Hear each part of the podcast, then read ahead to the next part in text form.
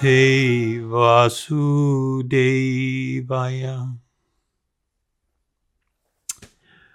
So tonight the subject is the sacredness of marriage. And you're going to have kind of like two reactions to that. Somebody's going to either really love it or completely hate it, the idea. Mm. The concept of marriage and what exactly it is has really radically changed. And that's okay. People are free to change, you know, the parameters for operating in life. But with all choices, there are always consequences. And I am not sure that people are going to be ready to fully embrace the consequences of some of the choices that have been made. Somebody sent me a news link to a guy, I think he was in the UK, and he married a life sized rag doll. I mean, life size rag doll. It wasn't like, you know, a beautiful mannequin or something. It was a rag doll that he dressed up and put glasses on and he's embracing it and talking about how, you know, he hated being alone most of his life. And now he feels like he's got somebody to relate to. And the big problem is, of course, referencing it as a somebody when it's a something. There's a vast difference. I mean, we've seen this tendency of people to marry these, um, what do they call them? Like these sex dolls, you know, these lifelike, and it's like, and and people talking about how they've become more complete. We've got, I've seen an account of somebody marrying their pet and in recent times, it was this bizarre, and and I, you know, you might be offended by my statement, but to me, it's bizarre. People marrying themselves, where in the marriage ceremony they hold up a mirror and they they look at the mirror and they declare their love and vows and promise, you know, to love you forever. And it's like, you know, I I know that a person may be mentally sort of stimulated or titillated by this idea of marrying oneself and you don't need anyone other than yourself. But it's it's not true. From a spiritual perspective, it's it's actually not true. And this doesn't breed happiness, it is delusional. Love, you know, as, as people understand it, and even from a higher spiritual perspective, entails an exchange between two individuals, not yourself. big subject, and we'll probably touch on some of it a little bit later. But, you know, there was a very recent article in the Daily Mail, the UK um, paper or media outlet. And on the headlines, they stated that reports that were showing, and this is in, in their words, shocking new figures, shocking new figures. And it was regarding the breakdown of the family. So I, I, was just going to read a little bit from the paper to give you a, a context. the scale of family breakdown has been laid bare by figures showing almost half of children do not stay with both parents throughout childhood. A major report reveals that growing numbers of youngsters live across more than one household, with separations becoming quite common, as it was quoted from the report.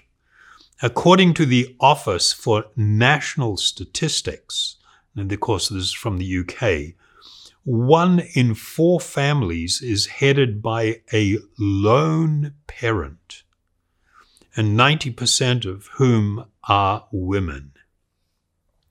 And I know that in, in the USA, that figure is actually much higher. And in certain communities, um, as many as 70% of all children are raised in single parent households, and the vast majority of those are being raised by, by women. According to the Office for National Statistics, as it's stated here in, the UK, one in four families is headed by a lone parent. However, a review into contemporary family life commissioned by the government has found the figure could in reality be as high as one in three. The report from Rachel de Souza, the Children's Commissioner for England, stresses that families have a crucial protective effect that help shield people in times of crisis and can improve happiness levels and even future earnings. Dame Rachel will today urge the next Prime Minister to put family, in her words, at the heart of all policy decisions. I mean, that's for me already a little bit shocking that we have shifted so far from what for thousands of years had been a norm that now the government has to be encouraged to put family at the heart of all policy decisions. She said having a stable and supportive family, whatever form that takes, can determine a child's future success. Children with happy families do better in their exams, go on to get better jobs, and have higher hourly income at the age of 25. I mean, so uh, this is not, you know, speculation. This is data driven. These are some of the realities. There are people that hold the view that family is un- not only unimportant, they feel that the nuclear family, the idea of a solid family unit being at the heart of a developed and civilized culture, they feel that that's already archaic. And you have people that are meant to be in what's called the social science area who are actively engaged in dismantling the family. But yet you have this data that shows, you know, these these outcomes in terms of how people do in life, their potential earning, um, their stability, um, the nature of their relationships. All of these things are deeply impacted by their own family environment. And family can insulate us from life's adversity and challenges.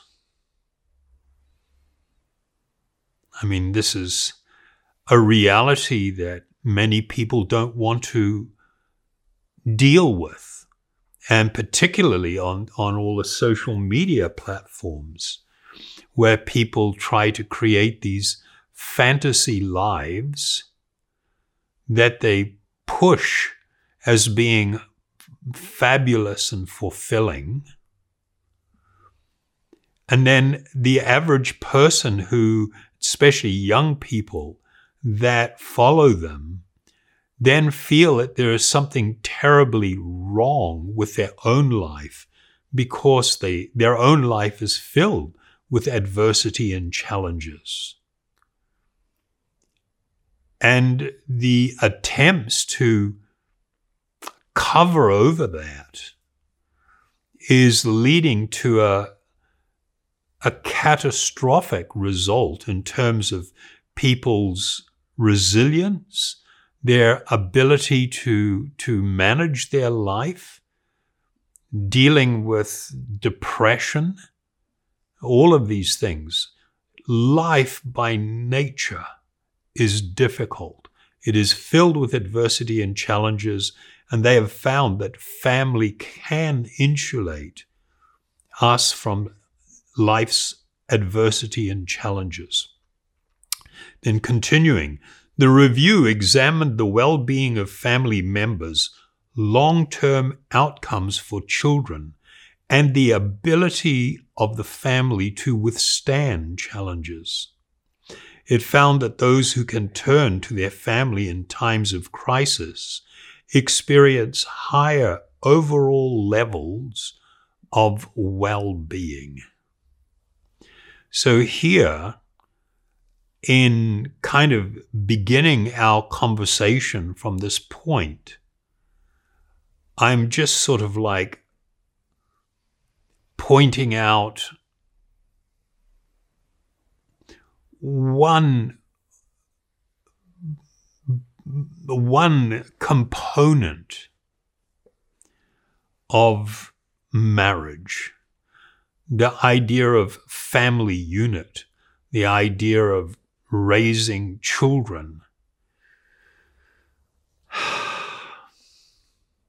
You know, in the 20th century, we saw a tran- a, a massive transformation of both societal and individual values, at least within the developed world. And these changes, many of them would have been, would definitely be considered unthinkable um, to society as a whole over the past thousands of years. The things that are going on now would would have been considered, you know, un, unthinkable. And it's largely because of this massive rise in the idea of the importance of the individual over and above society, where me and my life take precedent over everything. And society is, it's not even on the horizon in terms of the, my, my personal contributions to society and what it has to offer me. We have these, you know, growing ideas that everything is is um, disposable. The focus on instant gratification and the fact that everything can be disposed of has deeply changed the way people think about an institution such as marriage, for instance.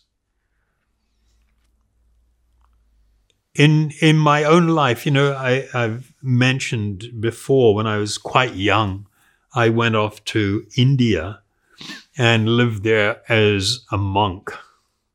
And then after some time there, I moved to the Philippines.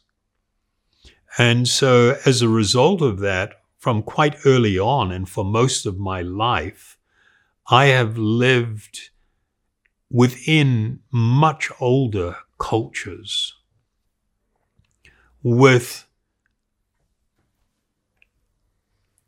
substantially different value system than modern society.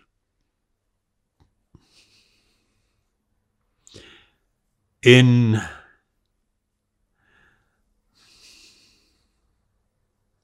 in my own life, and I didn't realize it at the time. It took, you know, when I was a kid growing up and even up to high school level.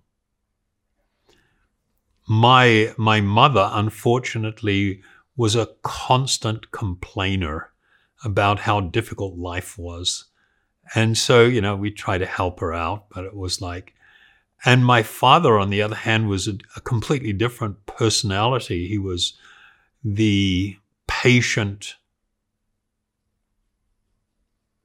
just get on with things, just do what needs to be done to maintain a peaceful atmosphere.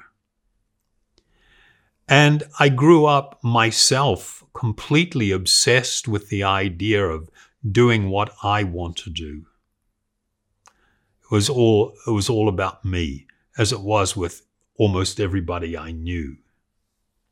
And suddenly I find myself in these older cultures and I'm confronted with a radically different worldview where people operate with a different sort of paradigm. And the big thing that I saw was that was different was this enormous capacity for self sacrifice, the willingness to put my life even on hold if need be in order to take care of a family or for the betterment of society. I mean, I, I was just recalling, I think it was back in the 70s when the Korean government had a massive financial crisis and, and it was like Korea was going bankrupt. And spontaneously, people started coming forward with all of the gold that they had been stashing and giving it to the government, wanting, of course, to be repaid later, but to help the government and society survive this crisis. And massive hoards of gold was produced, and people used it. Uh, the government used it to bail themselves out of the situation. And of course, Korea went on to become a massively, you know, a, a great industrial and technological society. And it was kind of like quite astonishing that people felt so passionate about the well being of everyone that they were prepared to take at great risk just bring all the gold they had and turn it over to the government to help bail them out. You know, I think in just like 50 years, it was about 50 years since that happened, or, or less, 45 years. I think the world has changed so much that nobody would do that now. They would hang on to what they've got and, and just hope that they're going to survive. So we, we this, it really surprised me that willingness for parents to make enormous sacrifice for their children, you know, to try and get them educated. And then you would see something like the eldest child in the family that they have put through education. Quite often the parents weren't educated. And the first child goes to university and gets a degree and then goes and gets a job. And immediately upon earning their salary, they would like return half of the money that they earned to their parents to help them out and to help out their brothers and sisters through their education. And they would even do things like put their own marriage on hold or starting a family because they felt this need to and a desire to want to try and uplift others that were close to them. And it kind of like, wow, it really blew my mind that people would do that voluntarily and happily, that people would do it quite happily. I mean, it's extraordinary. And so this really impacted me, you know, from quite a young age to observe the distinctions between the society that I grew up in, where there were, you know, traces of this, but not in the way that I was seeing it in these much older cultures. And I held the view that this capacity and willingness for self sacrifice people to me seemed actually much more civilized and much more noble. So, um, the other thing that I observed that societies that adopted those types of values were actually happier. I'm not saying that they're perfectly happy, but they were definitely happier than cultures that are more self centered and, and selfish. And it, it's an observable phenomena and it's contagious. You become influenced and affected by it when you're in the midst of, of such a society.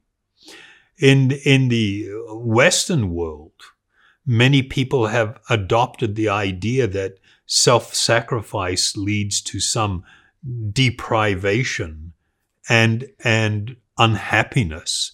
If I do that, I'm going to be unhappy. Whereas the opposite is true that people that are more giving actually have more contentment and happiness in their life. So, of course, the the roots of this transformation of the, the Western world, and, and it's now infecting um, the entire planet. The roots, of course, and we've talked about this a lot before, extend back to this massive experiment with consumerism, consumer oriented economics, where um, this became the total focus. And the thing that's always disturbing to me was the fact that it wasn't spontaneous. Um, it was actually people had this plan, people that were considered leaders, and definitely the financial and political leaders of society became convinced of an idea and set about re educating the masses of people in their country. And of course, one of my go tos is uh, in, in a newspaper article, a, a,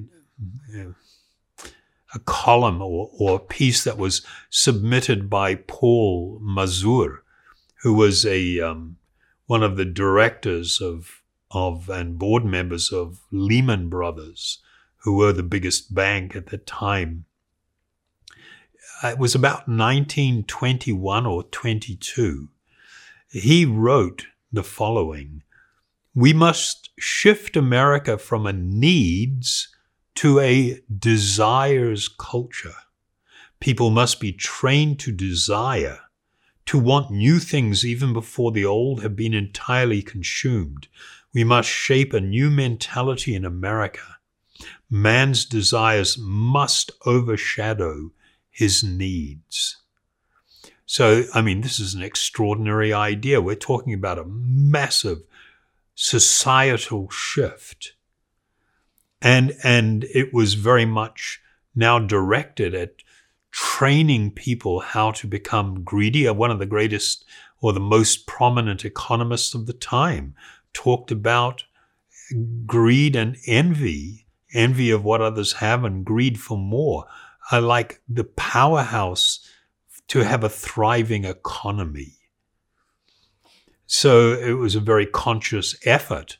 And within seven, oh, about five or six years after um, Paul Mazur stated that, and as a result of, of things being put into place, the use of psychology to fundamentally alter everybody's value systems had become so powerful the way it was used. It had caused such a shift that an American journalist wrote, A change has come over our democracy. It is called consumptionism. The American citizen's first importance to his country is now no longer that of citizen, but that of consumer.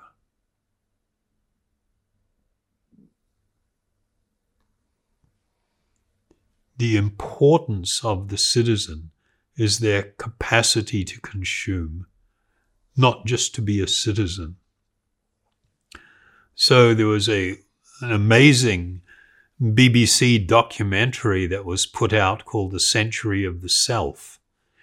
And the, the writer and producer of that four part documentary, his name was Adam Curtis, in, in speaking about his docu, he described it as the story of the rise of an idea that has come to dominate our society it is the belief that satisfaction of individual feelings and desires is our highest priority.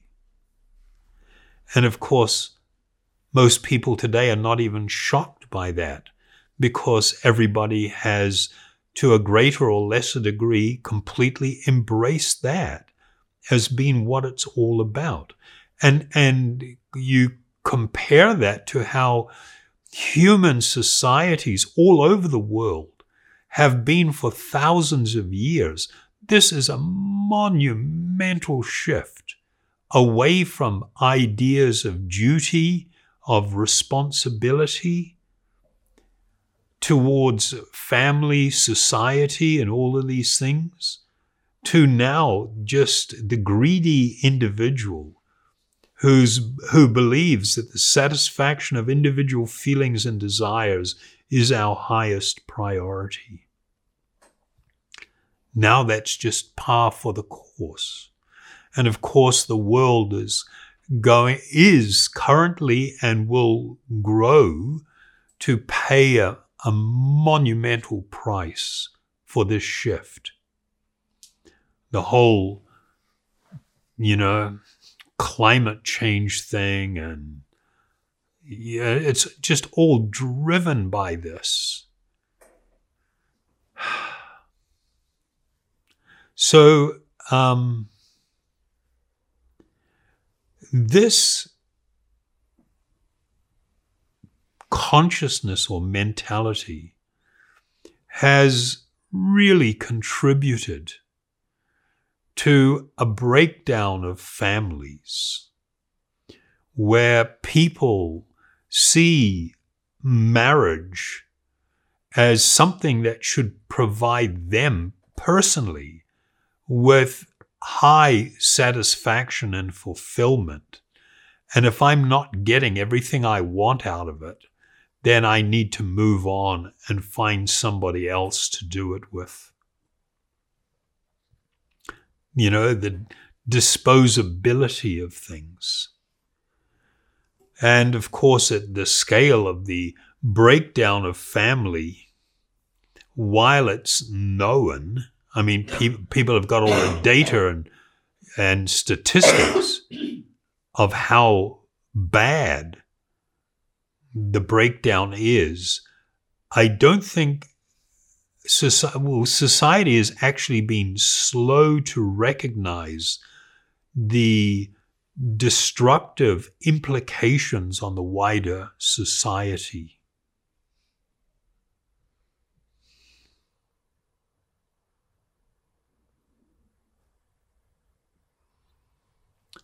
For many, the meaning and purpose of marriage has been utterly transformed into something that would be unrecognizable by older cultures and societies. And I don't make that statement lightly. It is, it is factual. So tonight, what I'd like to do is present an alternative perspective. Um, and that alternative perspective is based upon how marriage was, u- was viewed by the ancient um, Vedic scriptures or texts, these profound philosophical texts which guided the um, the subcontinent of, of India in its old form, which was vast. Firstly, the life was modeled by uh, or around what was called the Varnashram system. This is made up of two words, Varna and Ashrama. Varna had to do with four divisions of society that were determined by people's mentality and their attraction for a certain kind of work. And so uh, society was organized. It's not like somebody organized them. There were these groupings where people had different types of responsibility and different things were expected of the members of these different groups according to which one they belonged to. And then you had the four ashramas. It's, you know, the word ashram comes from this ashramas, where people divided their life into four parts.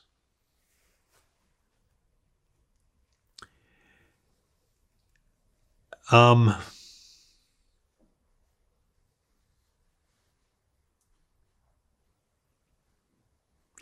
the extraordinary thing with this Varnashram system is that for people in their work and in their personal life, there were uh, there was ex- it was accepted that there was a higher purpose to life.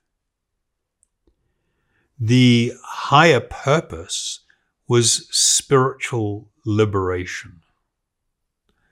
Because there was this understanding we are all eternal spiritual beings. This body is not who we are. We're temporary inhabitants the human form of life was highly valued because in the human form of life one could develop spiritually and live such a life so as to gain spiritual liberation from the from material existence which was considered inherently painful temporary and unfulfilling.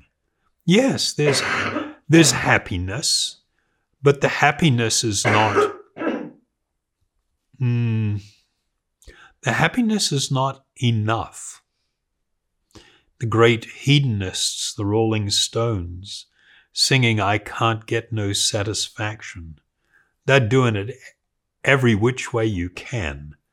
They're stuffing everything conceivable into the different orifices of the body and just going for it with anything and everything. And yet they experience the reality that these activities were not actually satisfying. I can't get no satisfaction. And I tried and I tried and I tried.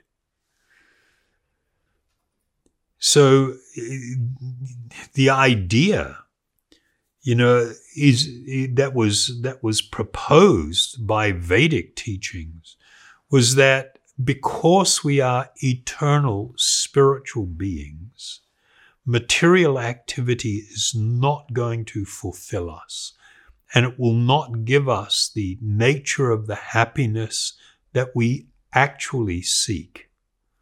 And even the desire to love and to be loved arises from the soul itself. It's not something arising from the body or the mind.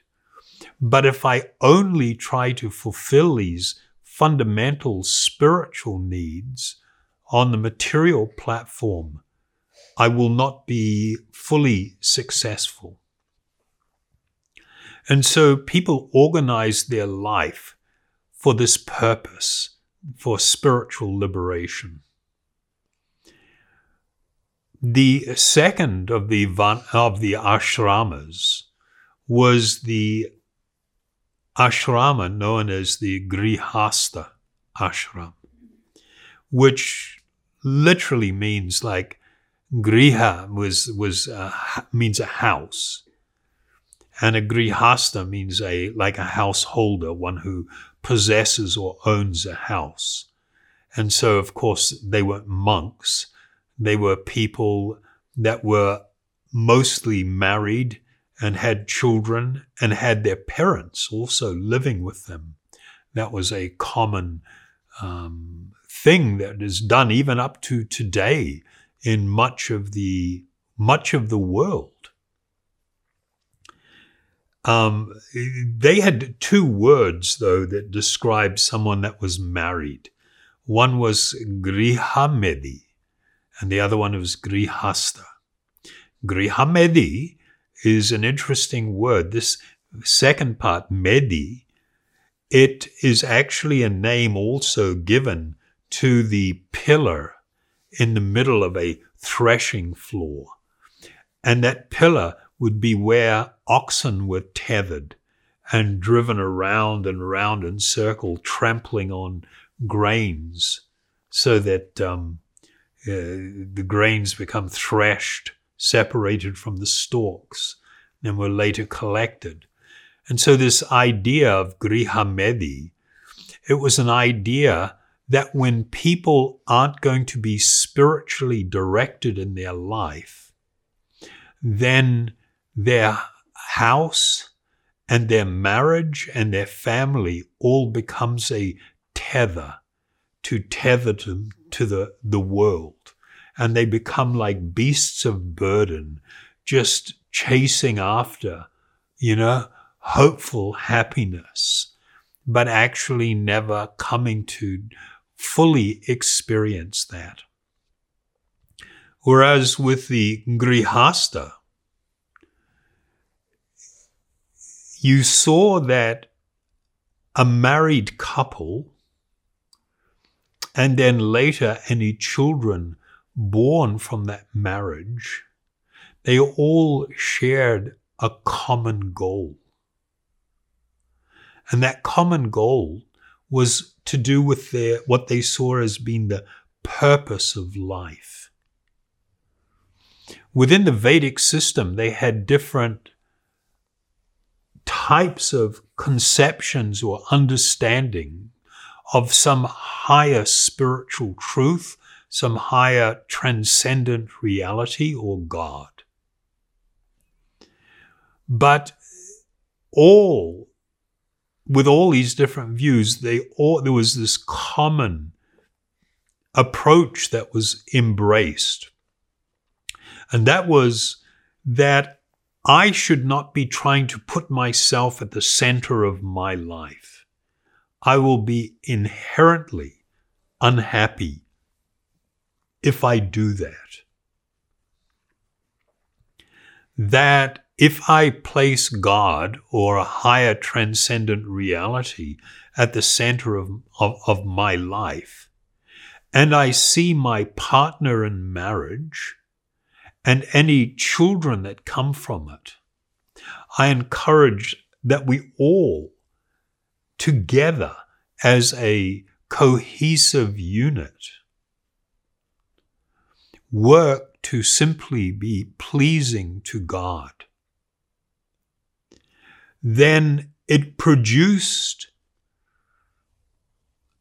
a type of consciousness where people were more willing to be self sacrificing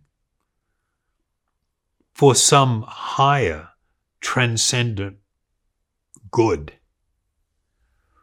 Parents saw this as been important to set an example for their children. Children being raised in this environment saw the way the mother and the father related to each other and what was the central point of their life.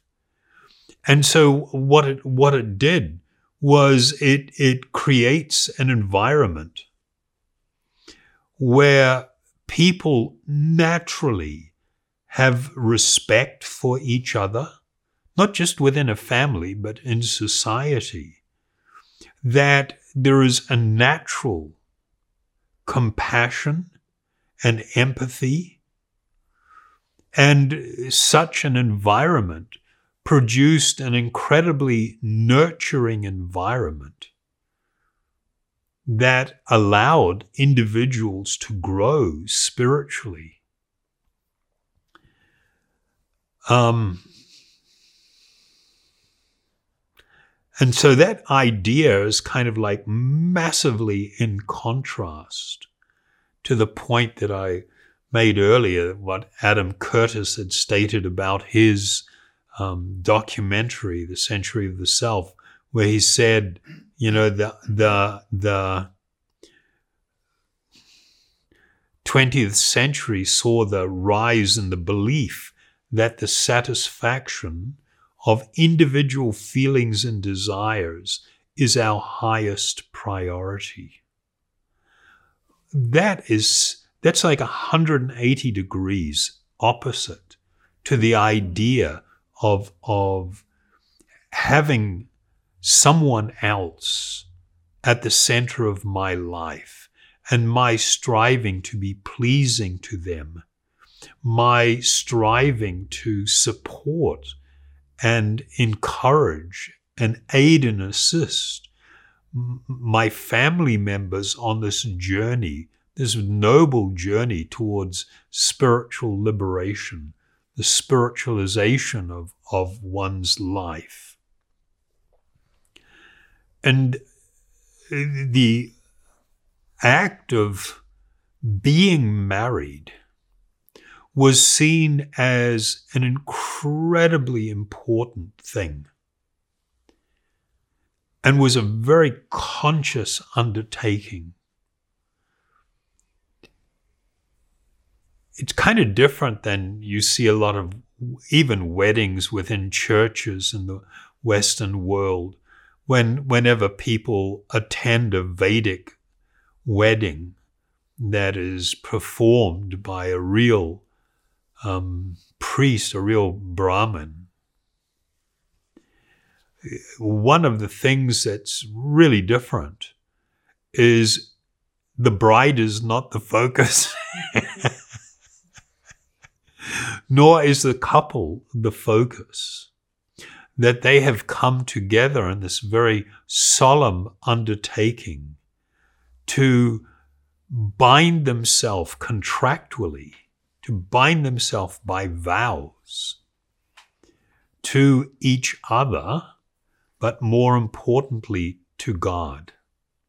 And they are there not to celebrate their marriage, but to humbly make an offering of what it is that they are now undertaking, making an offering of this to God to be pleasing, and praying for the blessings of everyone that they will grow in their patience and their understanding and their cooperation and be able to successfully undertake this huge mission in their life. And that was just like a radically different environment. So, um, you know, the contrast of it all being about me gives rise to many problems. From the Vedic perspective, it was understood that another mundane personality, doesn't matter how nice they are, cannot completely fulfill me. Wow, what a shocker. There was that understanding right from the beginning. And people entered into this contractual arrangement with very solemn vows that there would be no separation, for instance, and they would work with each other. I mean, in, in, within Christianity, you know, you used to have these vows that everybody would take for better or for worse, in sickness or in health, till death do us part. You know, people actually used to take those kind of things really seriously. And when people entered into these, these contracts where their word was also considered sacred, and you give your word and you don't break your word, then what it does is sets up an environment where if people start and and for sure everyone is going to go through the experience sometime or other where there's going to be conflict, where there's going to be differences, where people are going to be unhappy about where they are. And then you're faced with two choices. Do I just give up on this, bail on it, and run off somewhere else looking for my happiness?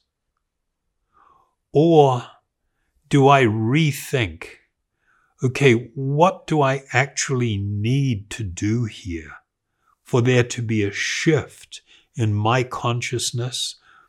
It's not like I'm going to blame or put a load on someone else that they have to be the one to change. Every individual thinks, what do I need to do to make this situation better? What do I need to do to make this work? And when people begin to operate like that, they have to really start thinking about their partners, their children, you know, any crisis that they're you know facing or whatever, with the thought of how do we move past this situation we're in? How do we move to a better place? First of all, you need a clear definition of what is the better place that you want to move towards. And then what is it that we need to do to get there?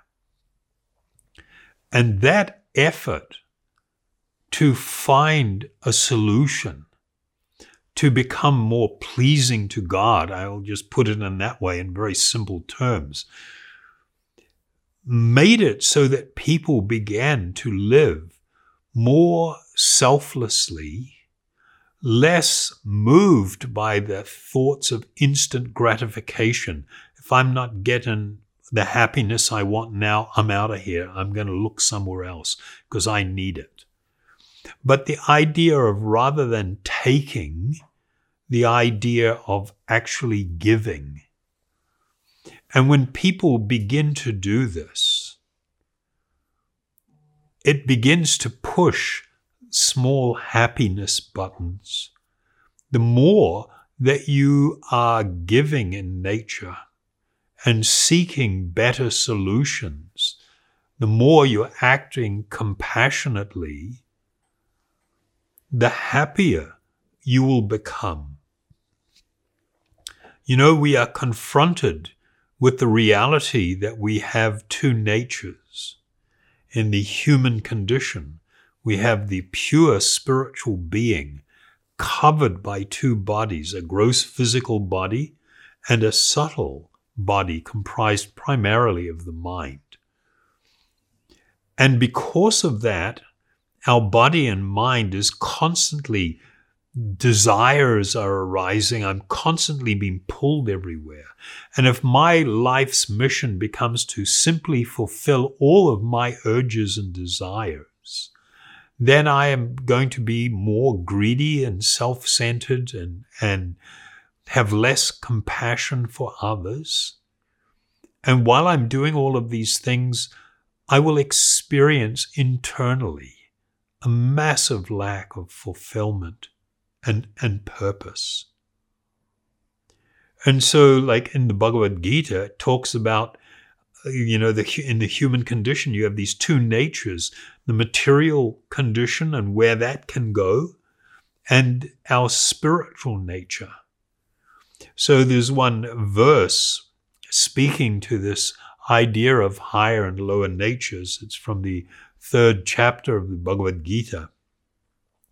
Thus, knowing oneself, oneself meaning the spiritual being, knowing oneself to be transcendental to the material senses, mind, and intelligence, one should control the lower self by the higher self, and thus by spiritual strength conquer this insatiable enemy known as lust. Lust means intense self centeredness, selfish desire. And it was considered the and described as the all devouring enemy of mankind. It is because of this that people come into conflict, can be, be so cruel, can be so harsh.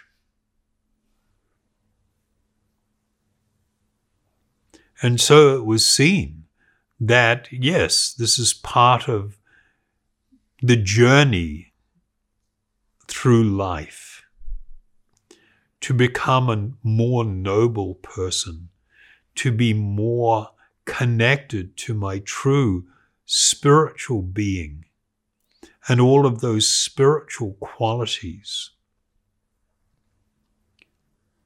And so the, these vows were taken in marriage, knowing what human nature was, so that people would have this thing to go back to. And there was this understanding I can't just discard this stuff. Now people go into churches or in, in city hall or wherever before a justice of the peace. They get married, they make vows, and they can just discard them like, like they were nothing because they changed their mind. Whereas here, the understanding was okay, my mind is going to do all these different things. Do I follow my mind? Am I going to be a slave to my mind? Or am I going to take control of my mind and do what is truly in my best interest? So, you know, these people, they all embrace the reality that life is difficult, that there are going to be hardships. It's just the nature of things.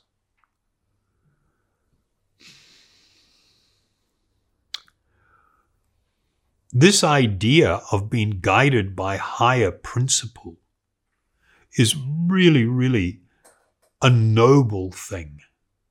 And people want to just discard, like they want to discard religion. You know, I mean, outside of religion, what, what has really produced the amazing collection of principles that are to be embraced as being of enormous value, like compassion, kindness, charity, forgiveness. You know, th- these were the principles that were promoted just because there have been individuals within religions that were totally out there and may have done some horrible, horrible things in the name of religion, it doesn't mean that that's religion's fault. It is people who have not actually embraced these spiritual principles. And if you're just going to discard it and throw it to the wind, what are you going to have in its place? What's going to be the guiding principles? The necessity for higher guiding principles that we're constantly using as our North Star, that we're using to navigate life, is of extraordinary importance.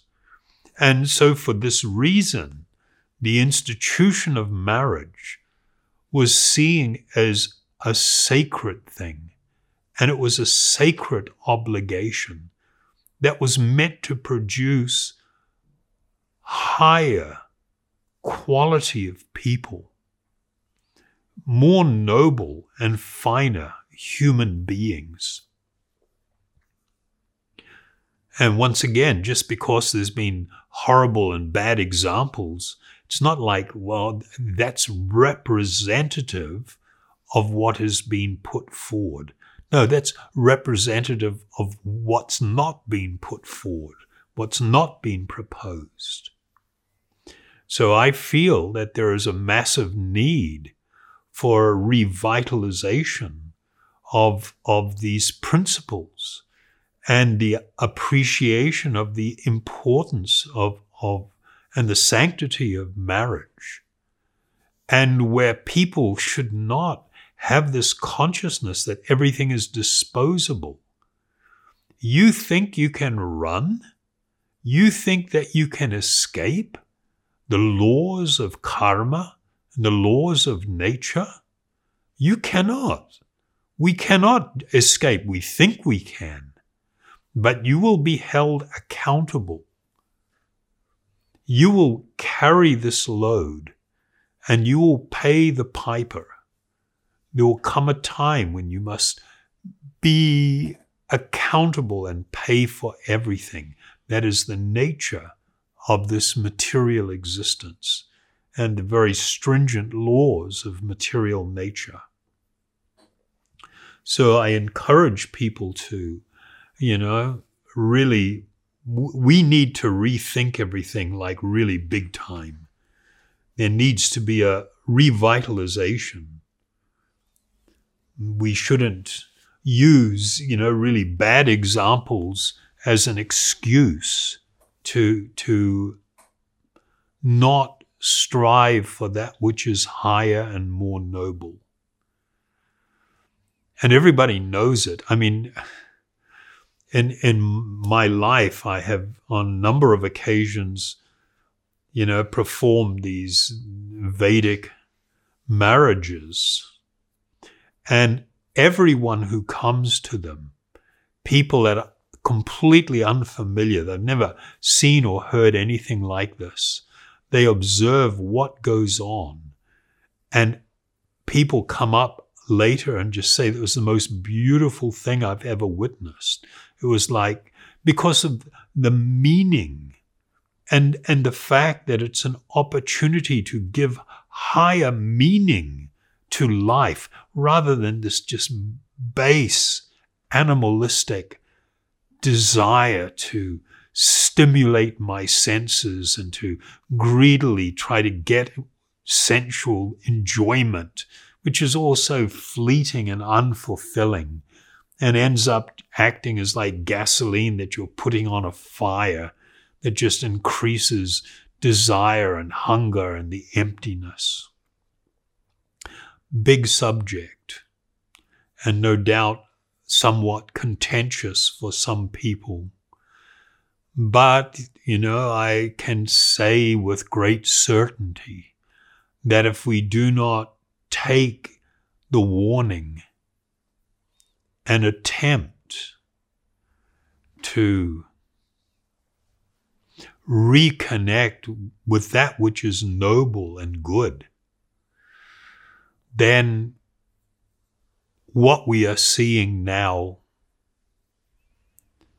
is going to pale in comparison to what will come in terms of catastrophic breakdown of society enormous unhappiness. With that, I thank you very, very much. Not sure if that's what people were expecting to hear or not. Probably wasn't.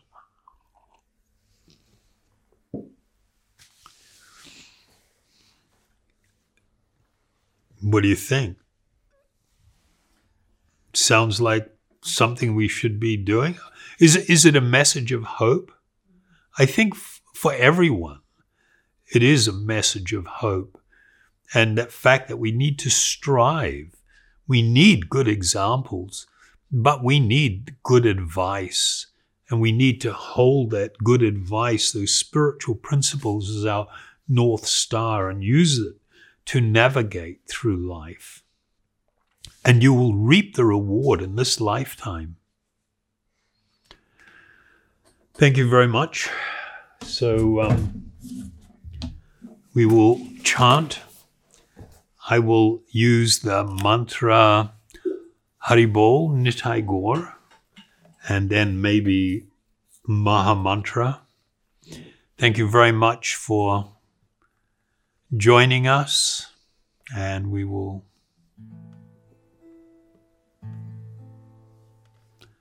I hope you will consider these things.